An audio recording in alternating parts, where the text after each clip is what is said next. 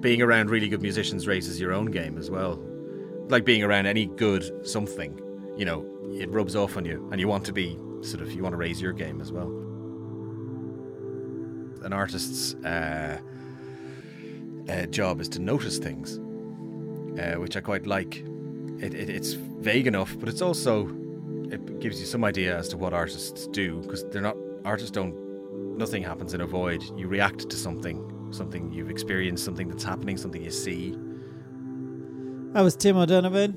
This week I'm From the Maker to the Made podcast.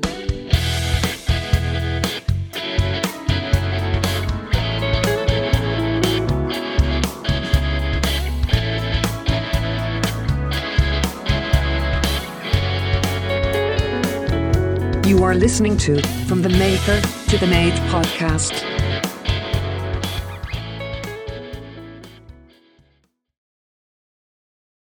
Welcome back. Welcome back, everybody. How's it all going? How you doing? How is lockdown? Day, whatever the feck it is. Well, uh, there's signs of life, though. Here uh, in Ireland, we are looking like things are getting back to somewhat normality on Monday. Well, I say somewhat. There's a hesitant reopening of things.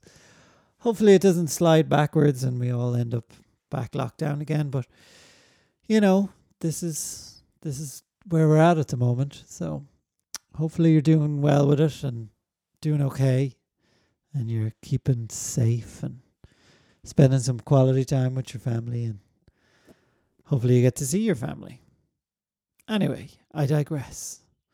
You're very welcome back to the podcast. I'm your host, Barry Power. From the Maker to the Made is my podcast. Every week I sit down with creatives and artists and talk about their personal process, amongst other things. On the show this week is Tim O'Donovan, better known by his stage name Neo Supervital, as a multi instrumentalist, producer, songwriter, synth enthusiast. He's a voiceover artist, sound editor, film composer, much, much more besides. Based in Dublin, where he runs his studio, Tim O'Donovan Sound. He was Bell X1's tour drummer, opened for the likes of the Human League, Peter Hook, The Divine Comedy, Tom Vek. His two albums 2006's Neo Super Vital and 2010's Battery Power. He's voice work for Cadbury's, Guinness, Jameson, and is also that friendly narrator on the RTÉ show The Zoo. Most recently, he's just put out a charity single, You Are Not Alone. Great song, stunning accompanying video by graphic artist Nathan Hughes.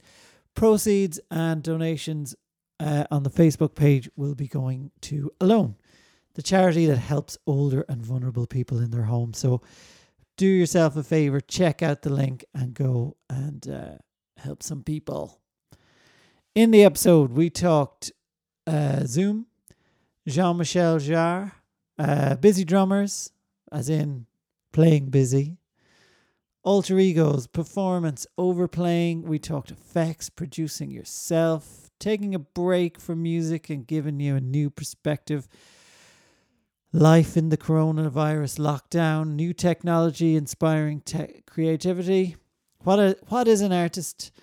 How we perceive music, deadlines, restrictions, freedom of limitations, making your own samples, and what's your favorite jam or marmalade?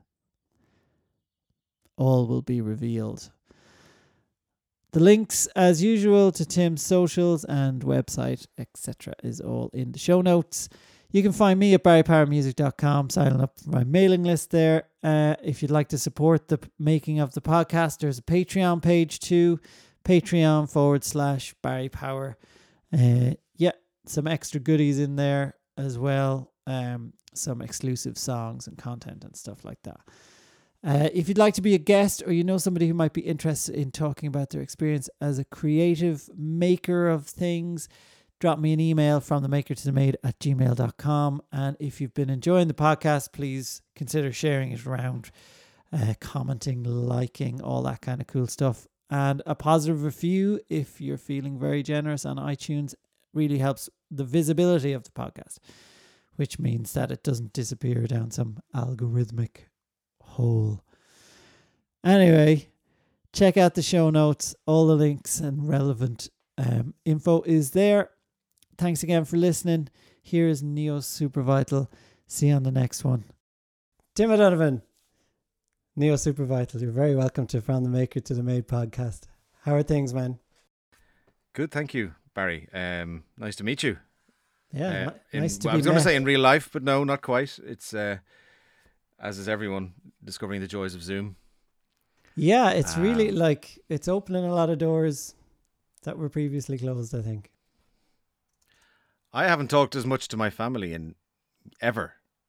I know. Uh, or to certain to certain friends of mine as well. It's just because you kind of you make a a date to meet people maybe you know on Zoom and you actually have to talk. You can't just sit there mute and you have more interesting conversations A, we had a and you few um, kind of Zoom sessions where we had like a friend of mine in Manhattan and another one in Dubai and another one in Australia. Yeah, the, the one in Do you mean, Australia uh, was like really put out because it was half one in the morning here, and it was like half drinking twelve in the afternoon. ah yeah yeah. So it was drinking sessions, not music sessions. Yeah, yeah, yeah. Right. good. Yeah yeah. Good to catch up. Yeah, I, we've been. Uh, I drum in a band called Join Me in the Pines, uh, and we're doing that very thing. Not necessarily Zoom, but filming ourselves and sending each other the the takes, and then compiling it and mixing it just for the crack. And and how are you finding that? Are you getting good? Um, Oh, we, we did literally just. I just did drums for the first song today. It was just a test. It was a cover version just to see if we could actually sync it all up, and it's fine as long as there's a click at the top. yeah. Uh, yeah, and it's nice to keep the drumming in. What What do you play in a band? In your band? Uh, I play guitar. All right. Yeah, yeah, guitar and sing, and a little bit of keyboard and stuff. So, but not. Uh, Uh-huh. I record on keys, but I don't play them live.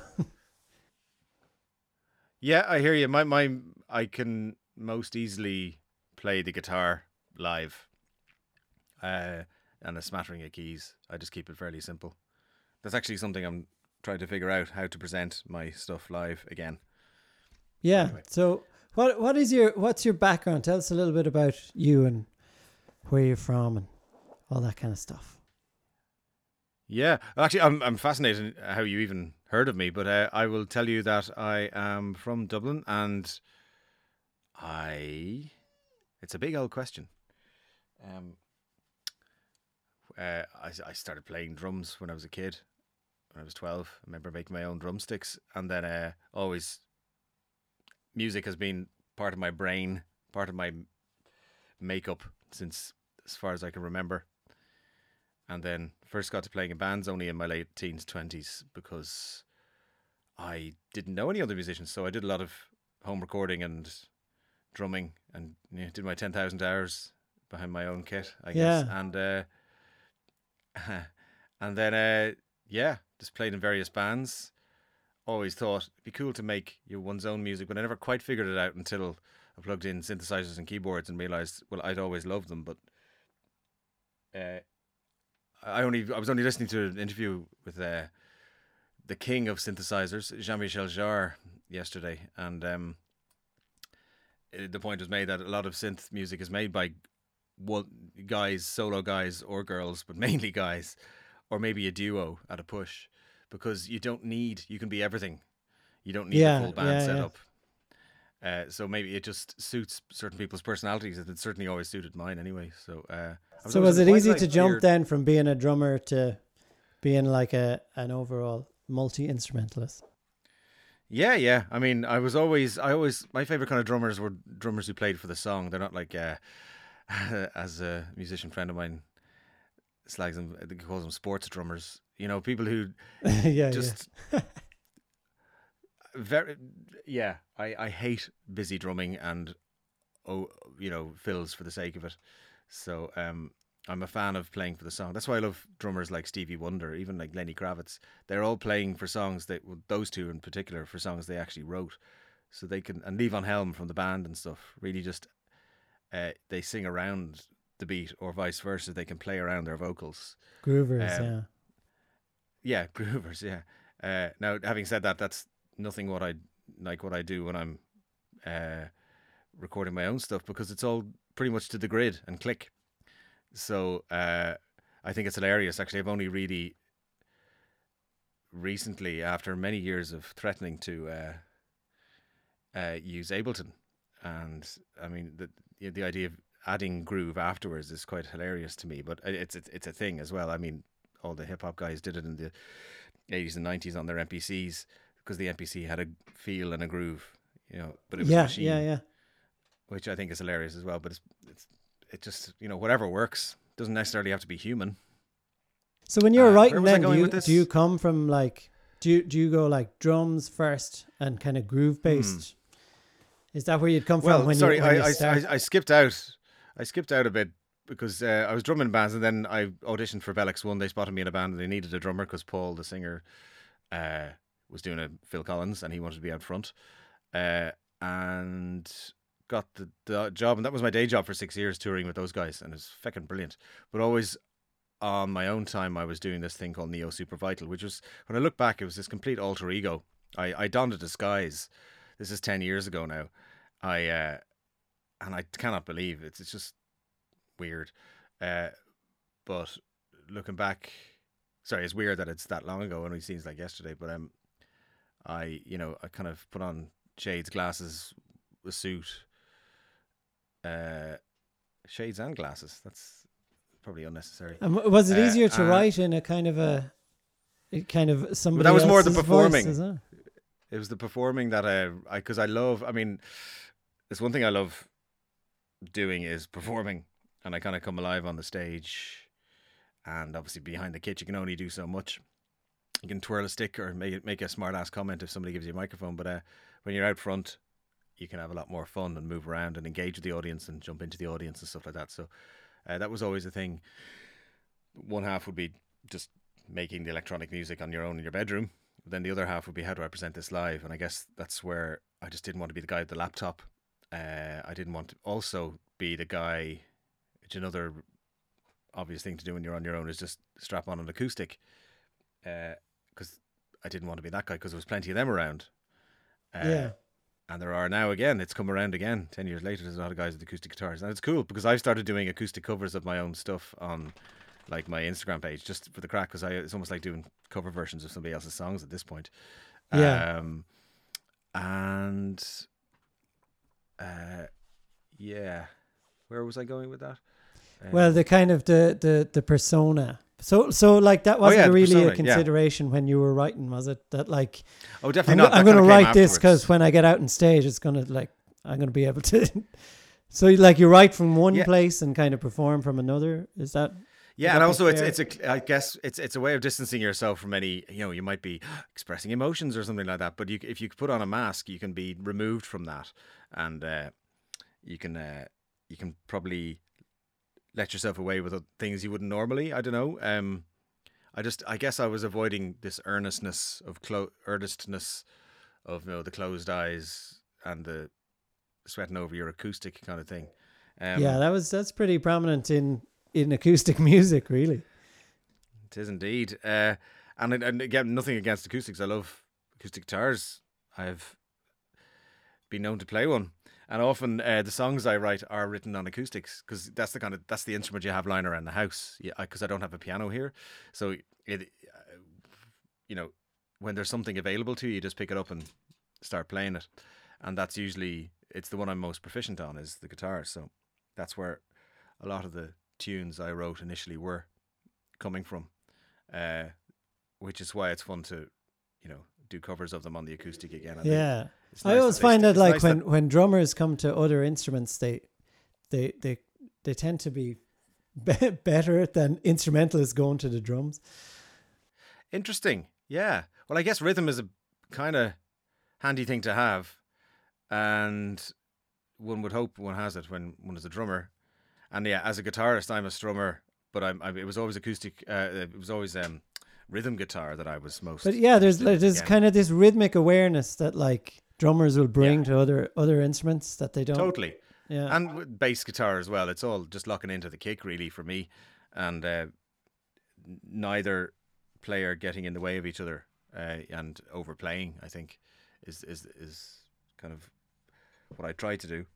The problem being when you're a solo musician with 20 million synthesizers and presets and everything yeah. available to you is knowing where to stop and not throwing the kitchen sink at it which is where I was only thinking about this earlier today when I'm in a band situation. You know your place, and you you slot into your little pigeonhole, and everyone does their bit, and nobody's. It doesn't get over egged because usually it's down to say four people, and you get four instruments. It depends on the band two you're in. overdubs.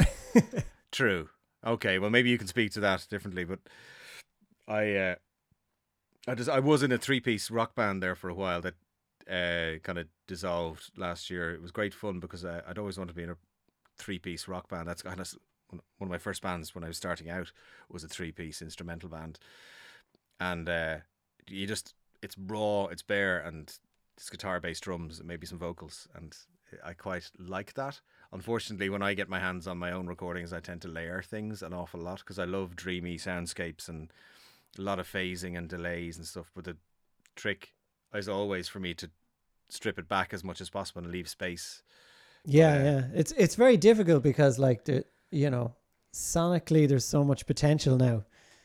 Exactly, yeah, and you're your own producer. I can see the role of a producer being sitting back with a, you know, like the Rick Rubins. He doesn't do anything except go try that or try this. He doesn't necessarily press the buttons, but he has the the taste to Yeah. uh, maybe suggest things that you wouldn't because you're in it, whereas he's objective. So And uh, uh, do you Uh, find it hard to produce yourself then?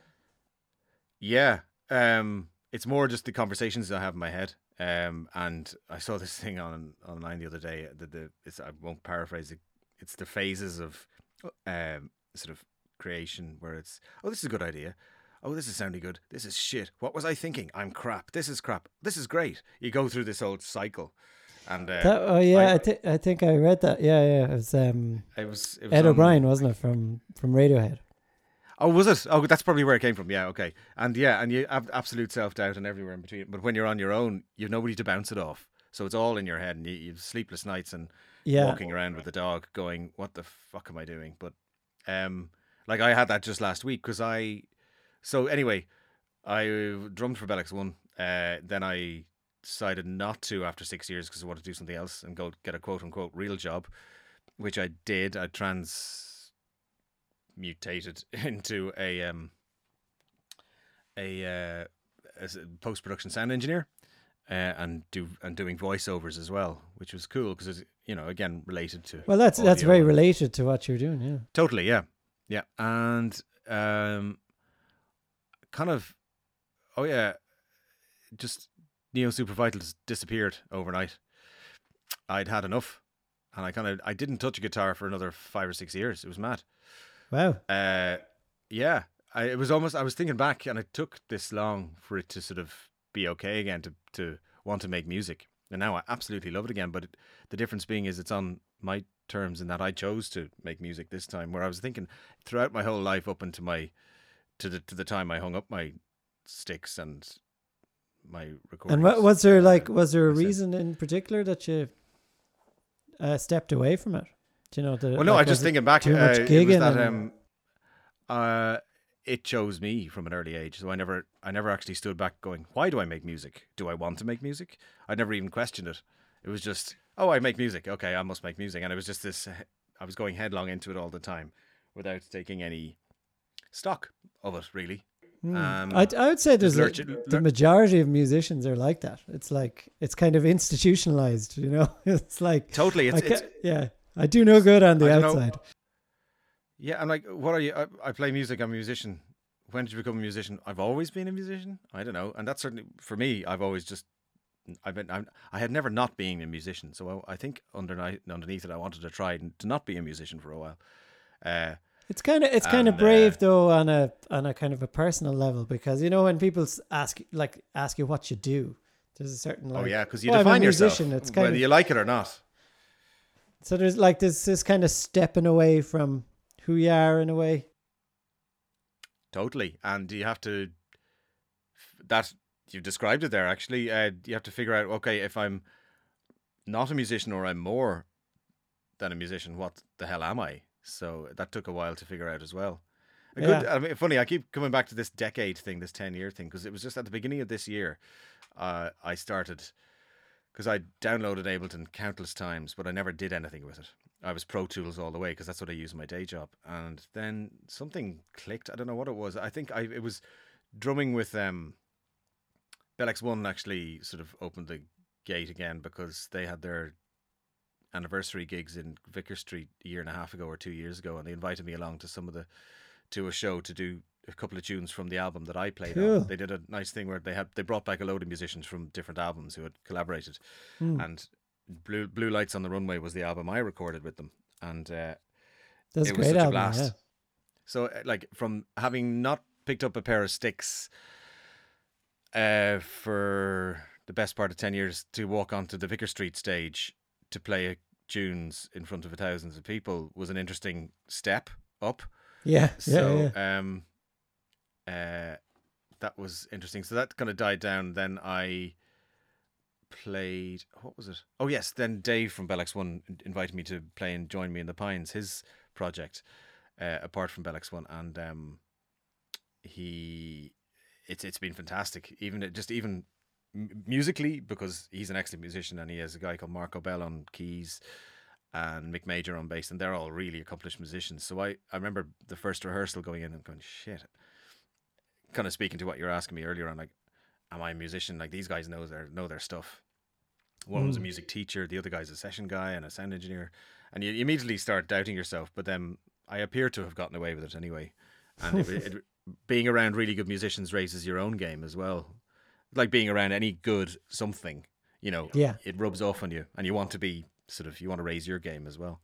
And then last year, Bell X1 were doing some summer shows, and they invited me back for those because they are at the moment touring as a three piece with strings. It's a kind of reinterpretation of their back catalogue.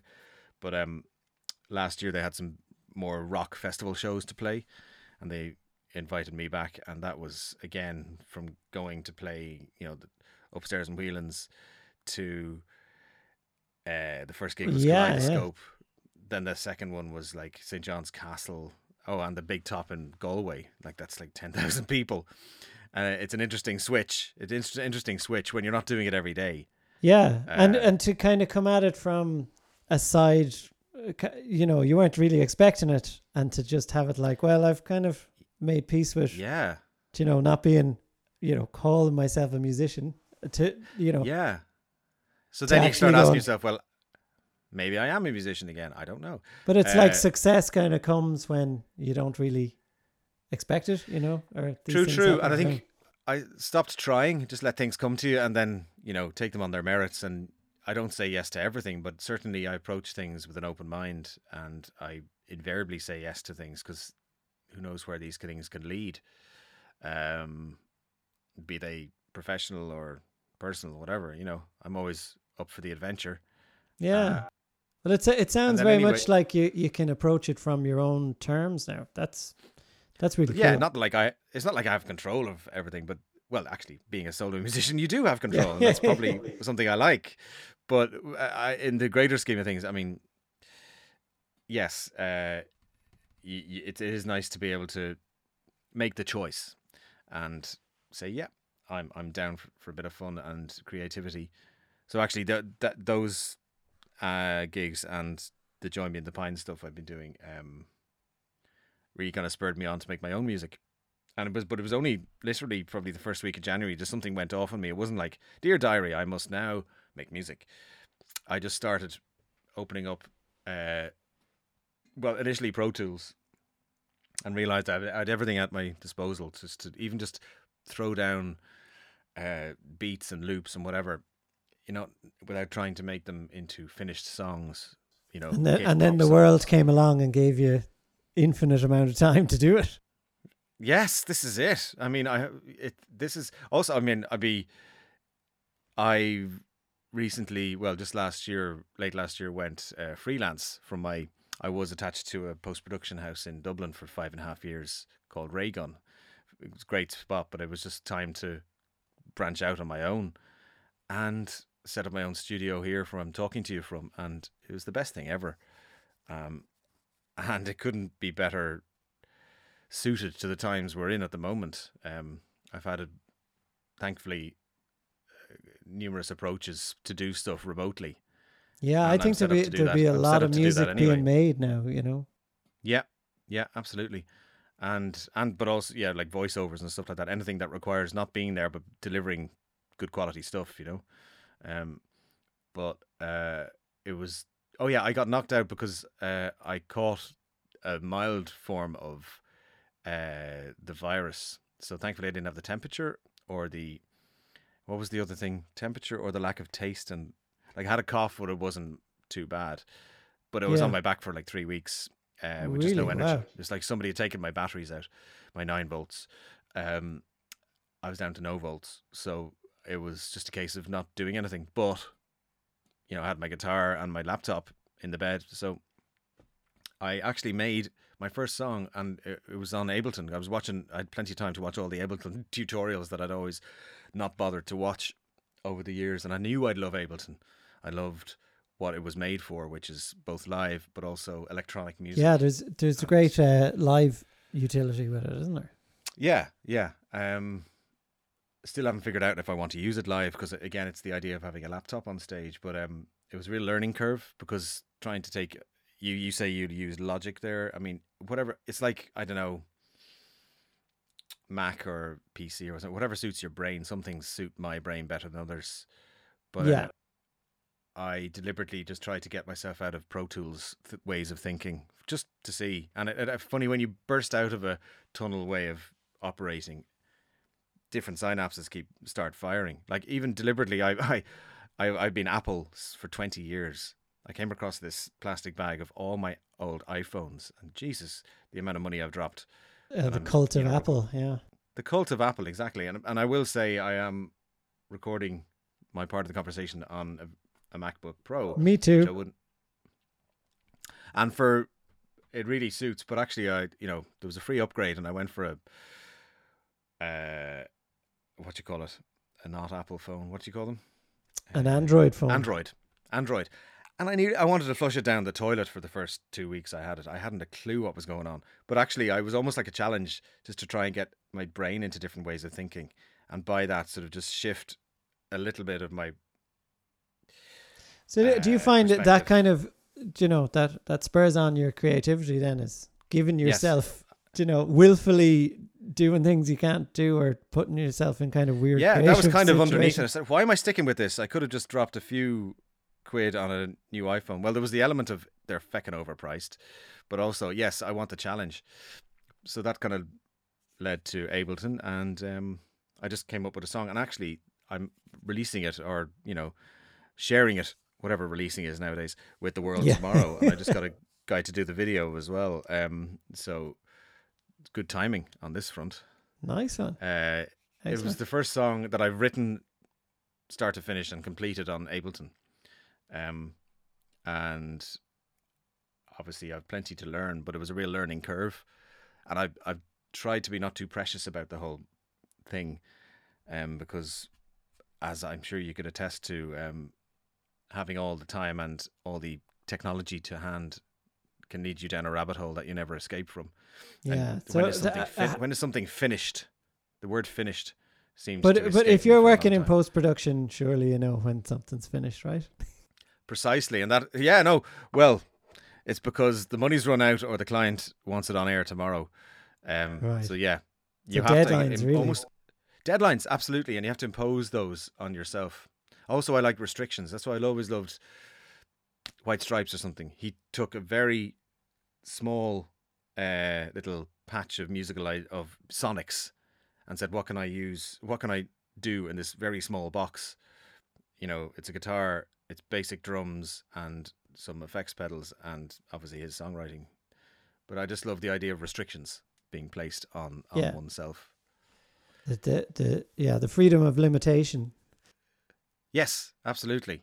I mean, you can have all the everything available to you. You won't get anything done because it, it's it's yeah, what is it? Choice paralysis. You know that they did this study of jams, I think it was, and when people are presented with a whole wall of jams, as distinct not not like jam, different like a musical jam, but an actual No, preserve. actual del- delicious conserves.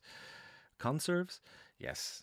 Um, so it's proven that uh, people don't make good choices or tend to. Uh, They'll always go for strawberry. wow. I'd always go for Is that- strawberry. I think. Would you really? Yeah, I'm not It's- really it's a kind of like marmalade your- kind of person.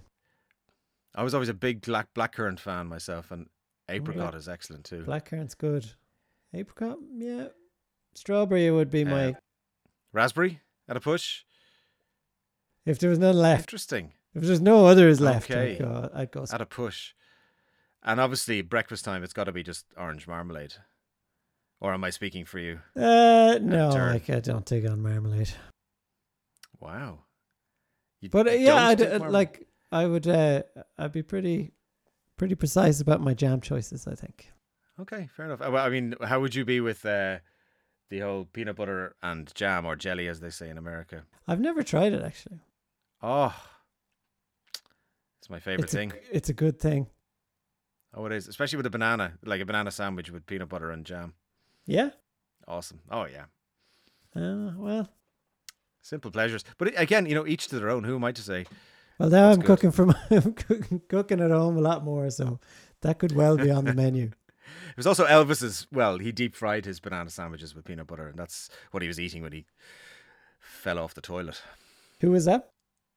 Elvis, Elvis was eating deep fried jam. banana peanut- sandwich. Oh, okay. Well, peanut butter and b- banana. Yeah, when he when he died.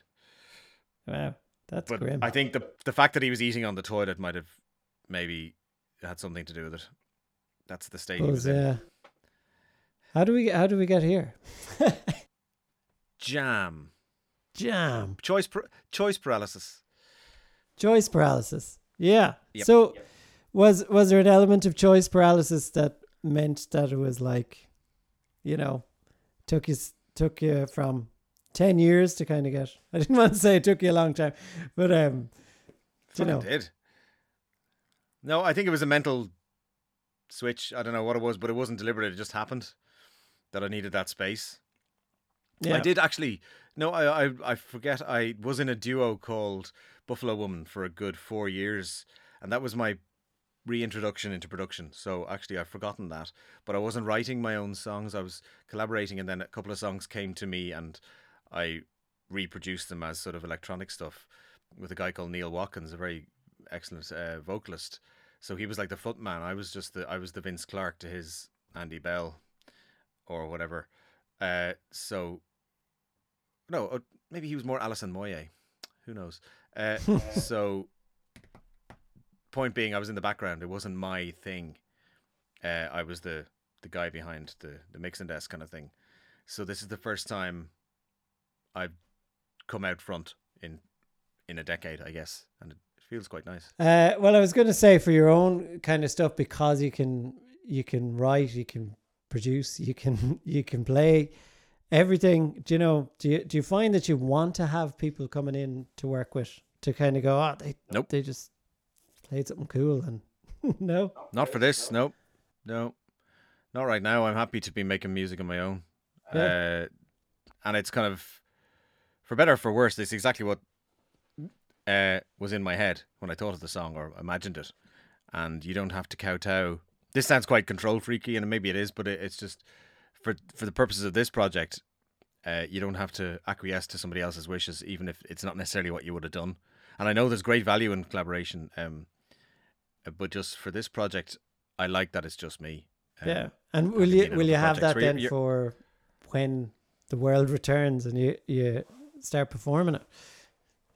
Are you like kind of? Oh, it's just going to be me because I, I, I, Neo Supervital transmogrified from being me way back into me and a guy called Vin dancing because he just he was an old school friend. He just hopped up on stage unannounced one gig and he kind of stuck, and we travelled around and he was dancing Vin, and it was it was a real.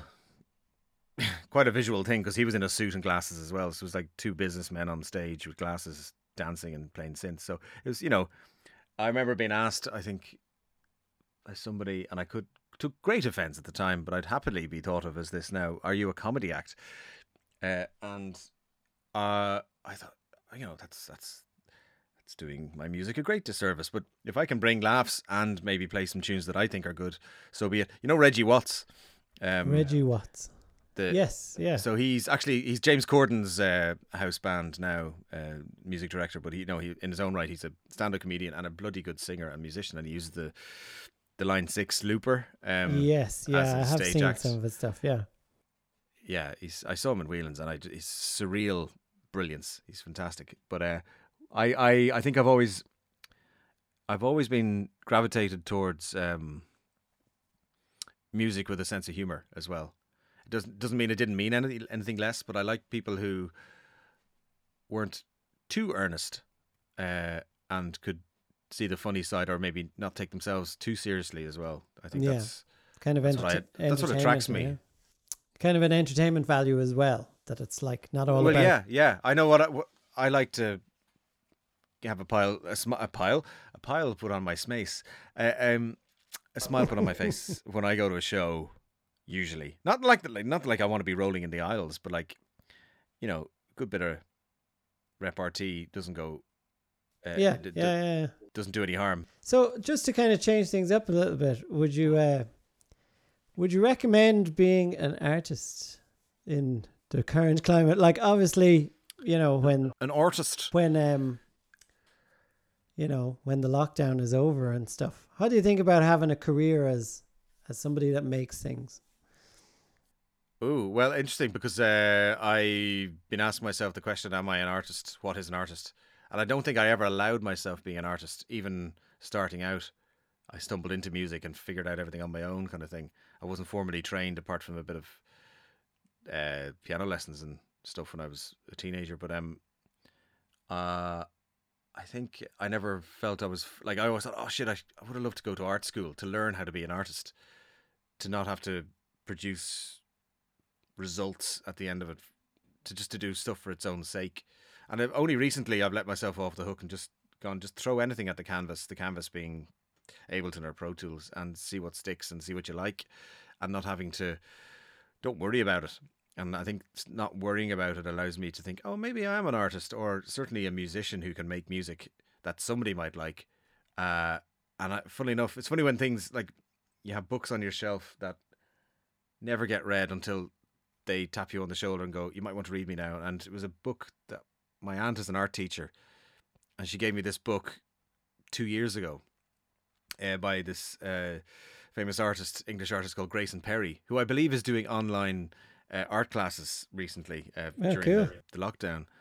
Um, but it, it's uh, it's called Playing to the Gallery, and it's basically uh, going lifting the lifting the lid on the art world because uh, he admits himself as an artist in the art world that when he was starting out, how uh, off-putting it was, uh, and how uh, I guess um, how how closed it was to the layperson, and how uh, scary the art world can be, and just what is art, the nature of creativity, all those wonderful things that we ask ourselves every day. But he puts it in a very concise and witty way in a short book.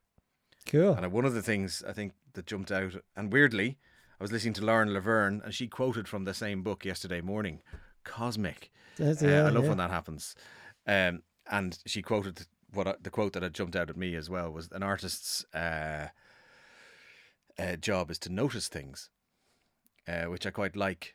It, it it's vague enough, but it's also it gives you some idea as to what artists do because they're not artists don't nothing happens in a void. You react to something, something you've experienced, something that's happening, something you see Yeah. um, be it music or visual or whatever kind of art you're in.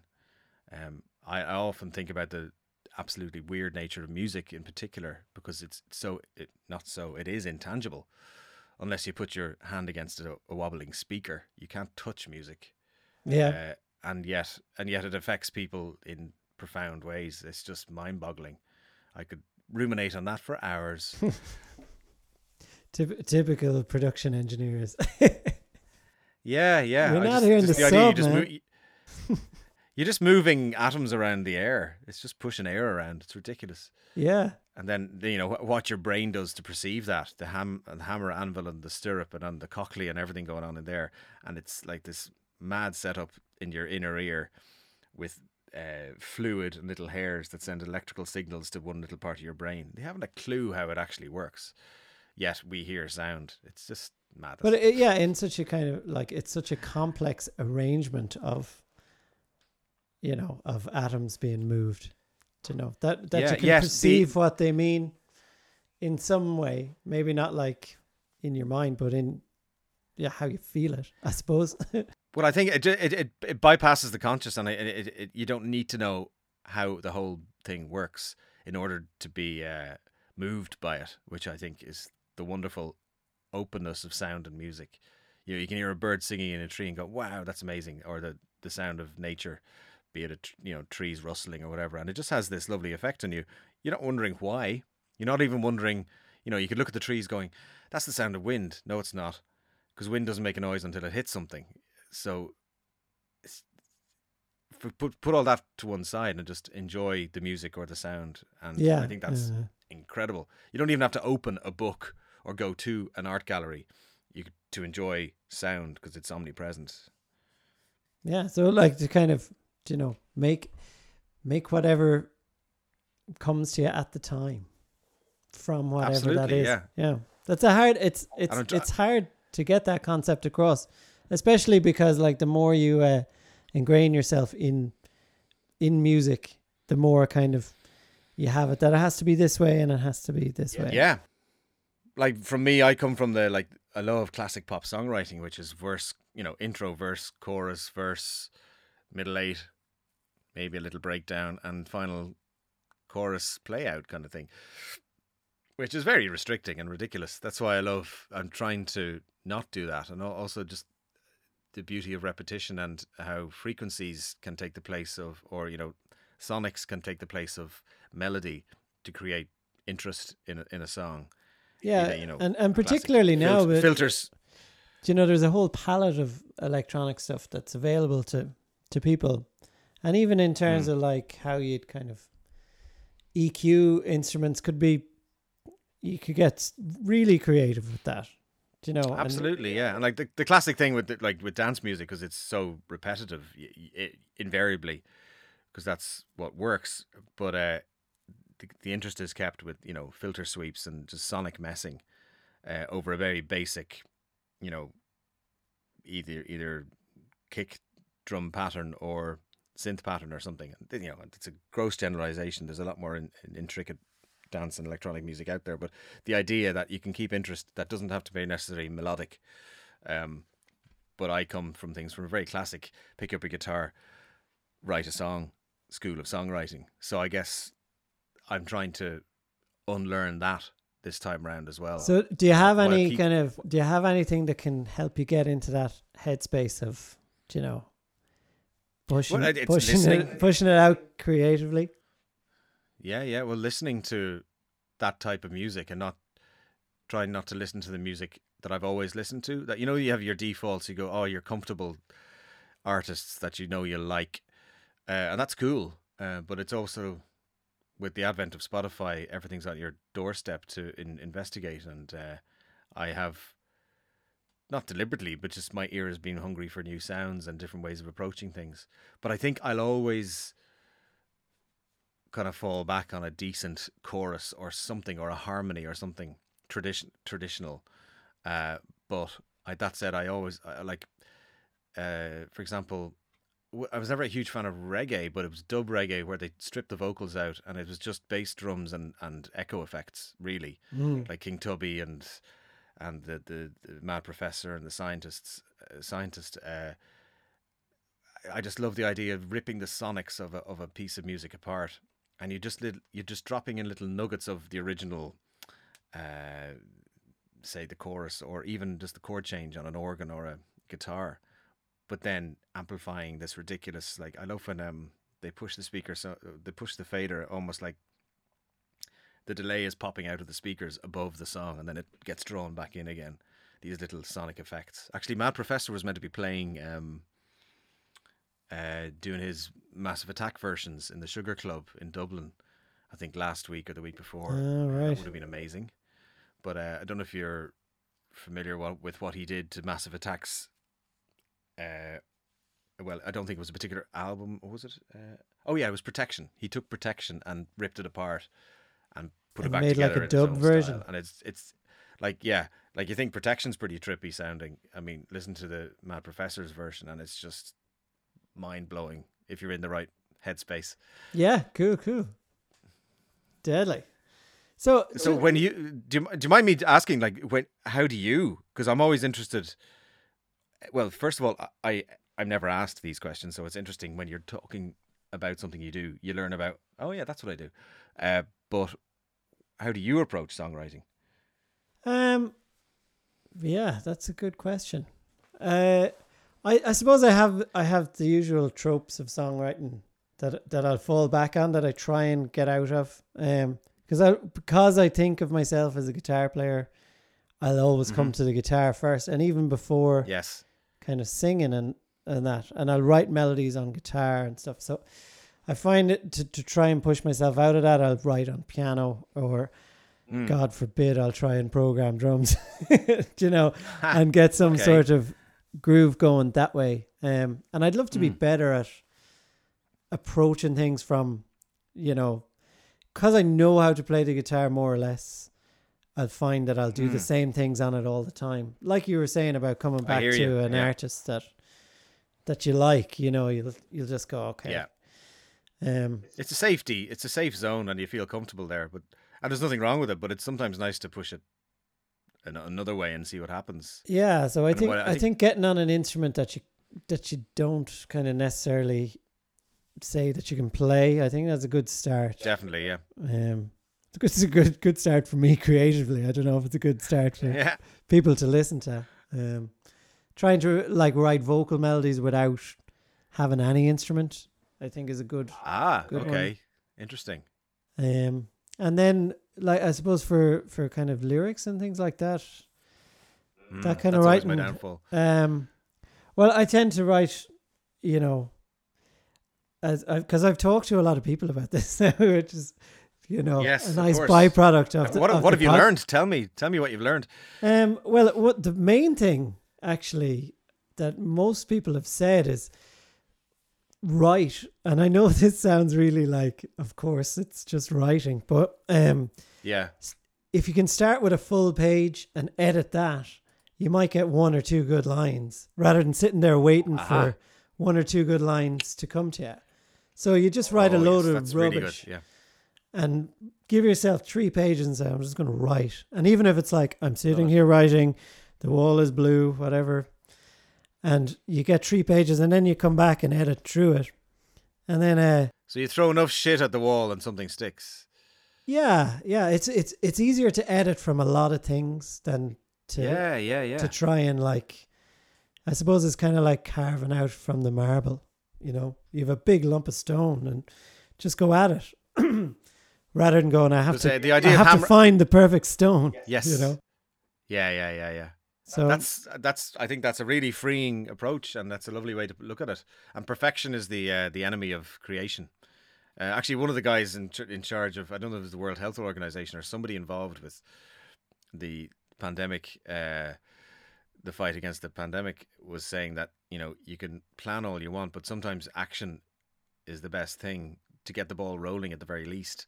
And you will make mistakes, but at least you've done something to react against, or you've something to work on or add to. yeah. So I love that idea Yeah, three yeah. pages of shite.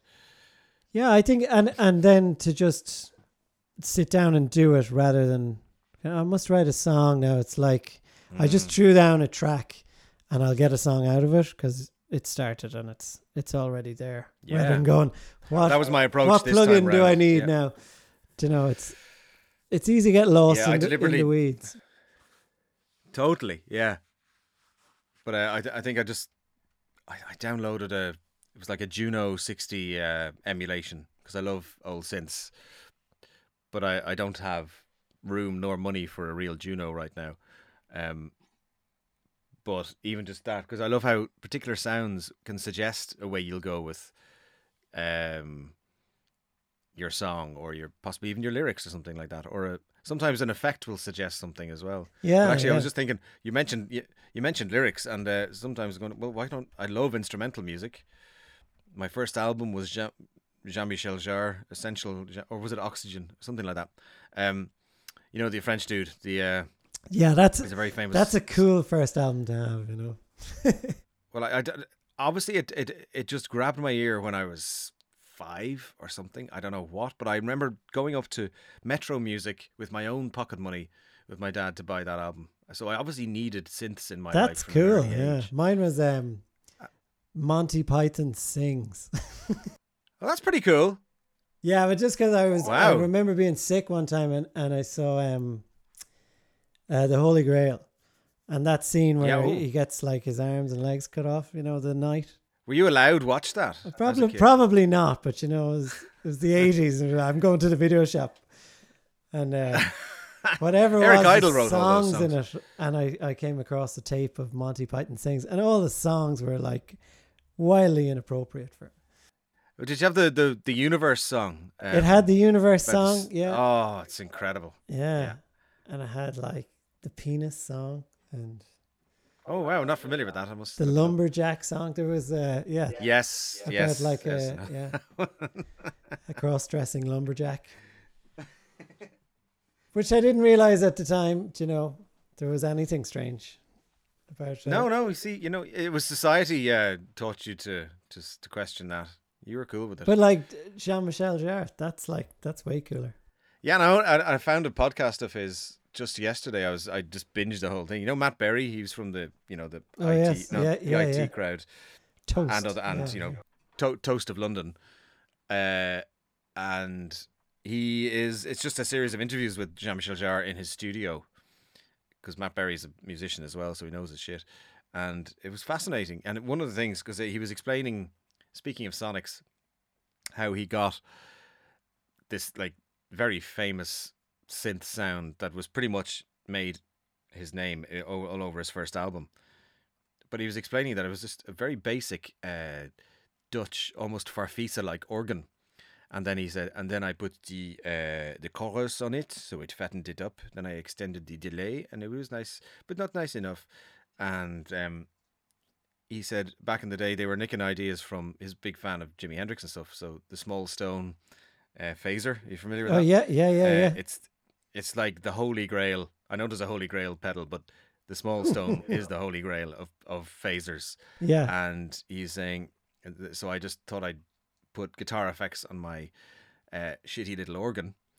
And then the main thing was that all of the dry signal on on his album on his debut album is on the left and all the delay is on the right. So it just makes it massive. And it's a classic guitar effects uh, um, trick to widen guitars without adding Yeah. more guitars And yeah. Actually, now that you mention that, um, some of my own music, we were we were recording some guitars, and one of the references was Led Zeppelin, and uh, yeah when we were referencing it, the guitar was in the right and the reverb was over in the left, like in a tiny corner, and it's like that's the it's coolest so idea weird. ever. It's like painting with sounds. Yeah, plus you think your brain I think your brain thinks it was it's much bigger than it was. You, you know, you thought it was this massive wall of sound, but it's actually just one guitar really well placed in the mix. Um like the first Van Halen album is that too. It's just like the drums are on one side almost. It's, it's something weird about the mixing in it. It's almost to a bad degree it, it, when you listen back. It's a bit 80s, but it just really works. Yeah, It's just yeah. guitar based drums and whatever echo or reverb they had on it, and that's it. Um, but yeah, I just love the, the the little sneaks sneak peeks behind the curtain, and he's you know the fact that he wasn't using this multi million dollar synth, he was using uh, a shitty little organ uh, that he still has in the studio, which I love, and just adding his very personal version of effects to make it his own sound, and it just it just works. I love Yeah, that I've- uniqueness. I- I love shitty. I, I love wonkiness in music as well. I love. Yeah. I hate super slick. I hate super slick, clean, perfect production. I love there to be a bit of clash or out of tuneness, or even the way synths wobble when they're analog. You know. A bit of humanity, yeah. Yeah, yeah, absolutely. Well, now we have, you know, you can put the wobble back in digitally, but whatever it is, my ear just Digital humanity. it gets yeah yeah like that's what it caught my ear about air's early albums as well it was just like this slightly lo-fi but trippy 60s psychedelic synth just and then lovely melodies on top um and very little in the line of lyrics that's what i love about daft punk they just cho- choose a top line and repeat it Yeah. and that just yeah, becomes yeah. the mantra for the whole song. And then, like I was saying earlier, it's the sonics that keep your interest. You know, Yeah. just the idea of not having to go verse, chorus, middle eight. So um, you mentioned Grayson Grayson Perry's book. Um, is there anything? Yes, yes. Just to uh, just to finish up, I, I've kind of asked everybody um, this, and I've got some great. I'm going to put together like a library of of stuff. So, um, is there anything that has been particularly influential for you? Any books, albums, um, any websites, any people at the moment that you can recommend? You know, go check out. Go. Okay. First one, uh, because I just started using Ableton, and it's this producer guy, but he's a puppet, uh, on YouTube called Reid Stefan, Reid Stefan. and R E I D S T E F A N, and uh, he um just set me on the right path for Ableton because I was a newbie and he just deep dives into how to get great vocal sounds, how to use certain you know plugins and little tricks and stuff like that. I'm still learning. Like I, I think the day you stop learning is the day you've you keel over and die. I think, but um, so he's good. Uh, well, as I mentioned, uh, like my, er, I'm, I'm sort of, it's almost like I've, I'm absorbing my earliest influences, but actually going, why did I like them? Which is Jean Michel Jarre. Um, and I loved his European approach. Because I think he said, like, uh, like at the time, everyone wanted a Moog, the big fat sounds of the Hammond or the Moog, but he had a much more, much greater liking for the European synthesizers and organs, which are like, excuse me, sorry, my dog's coughing.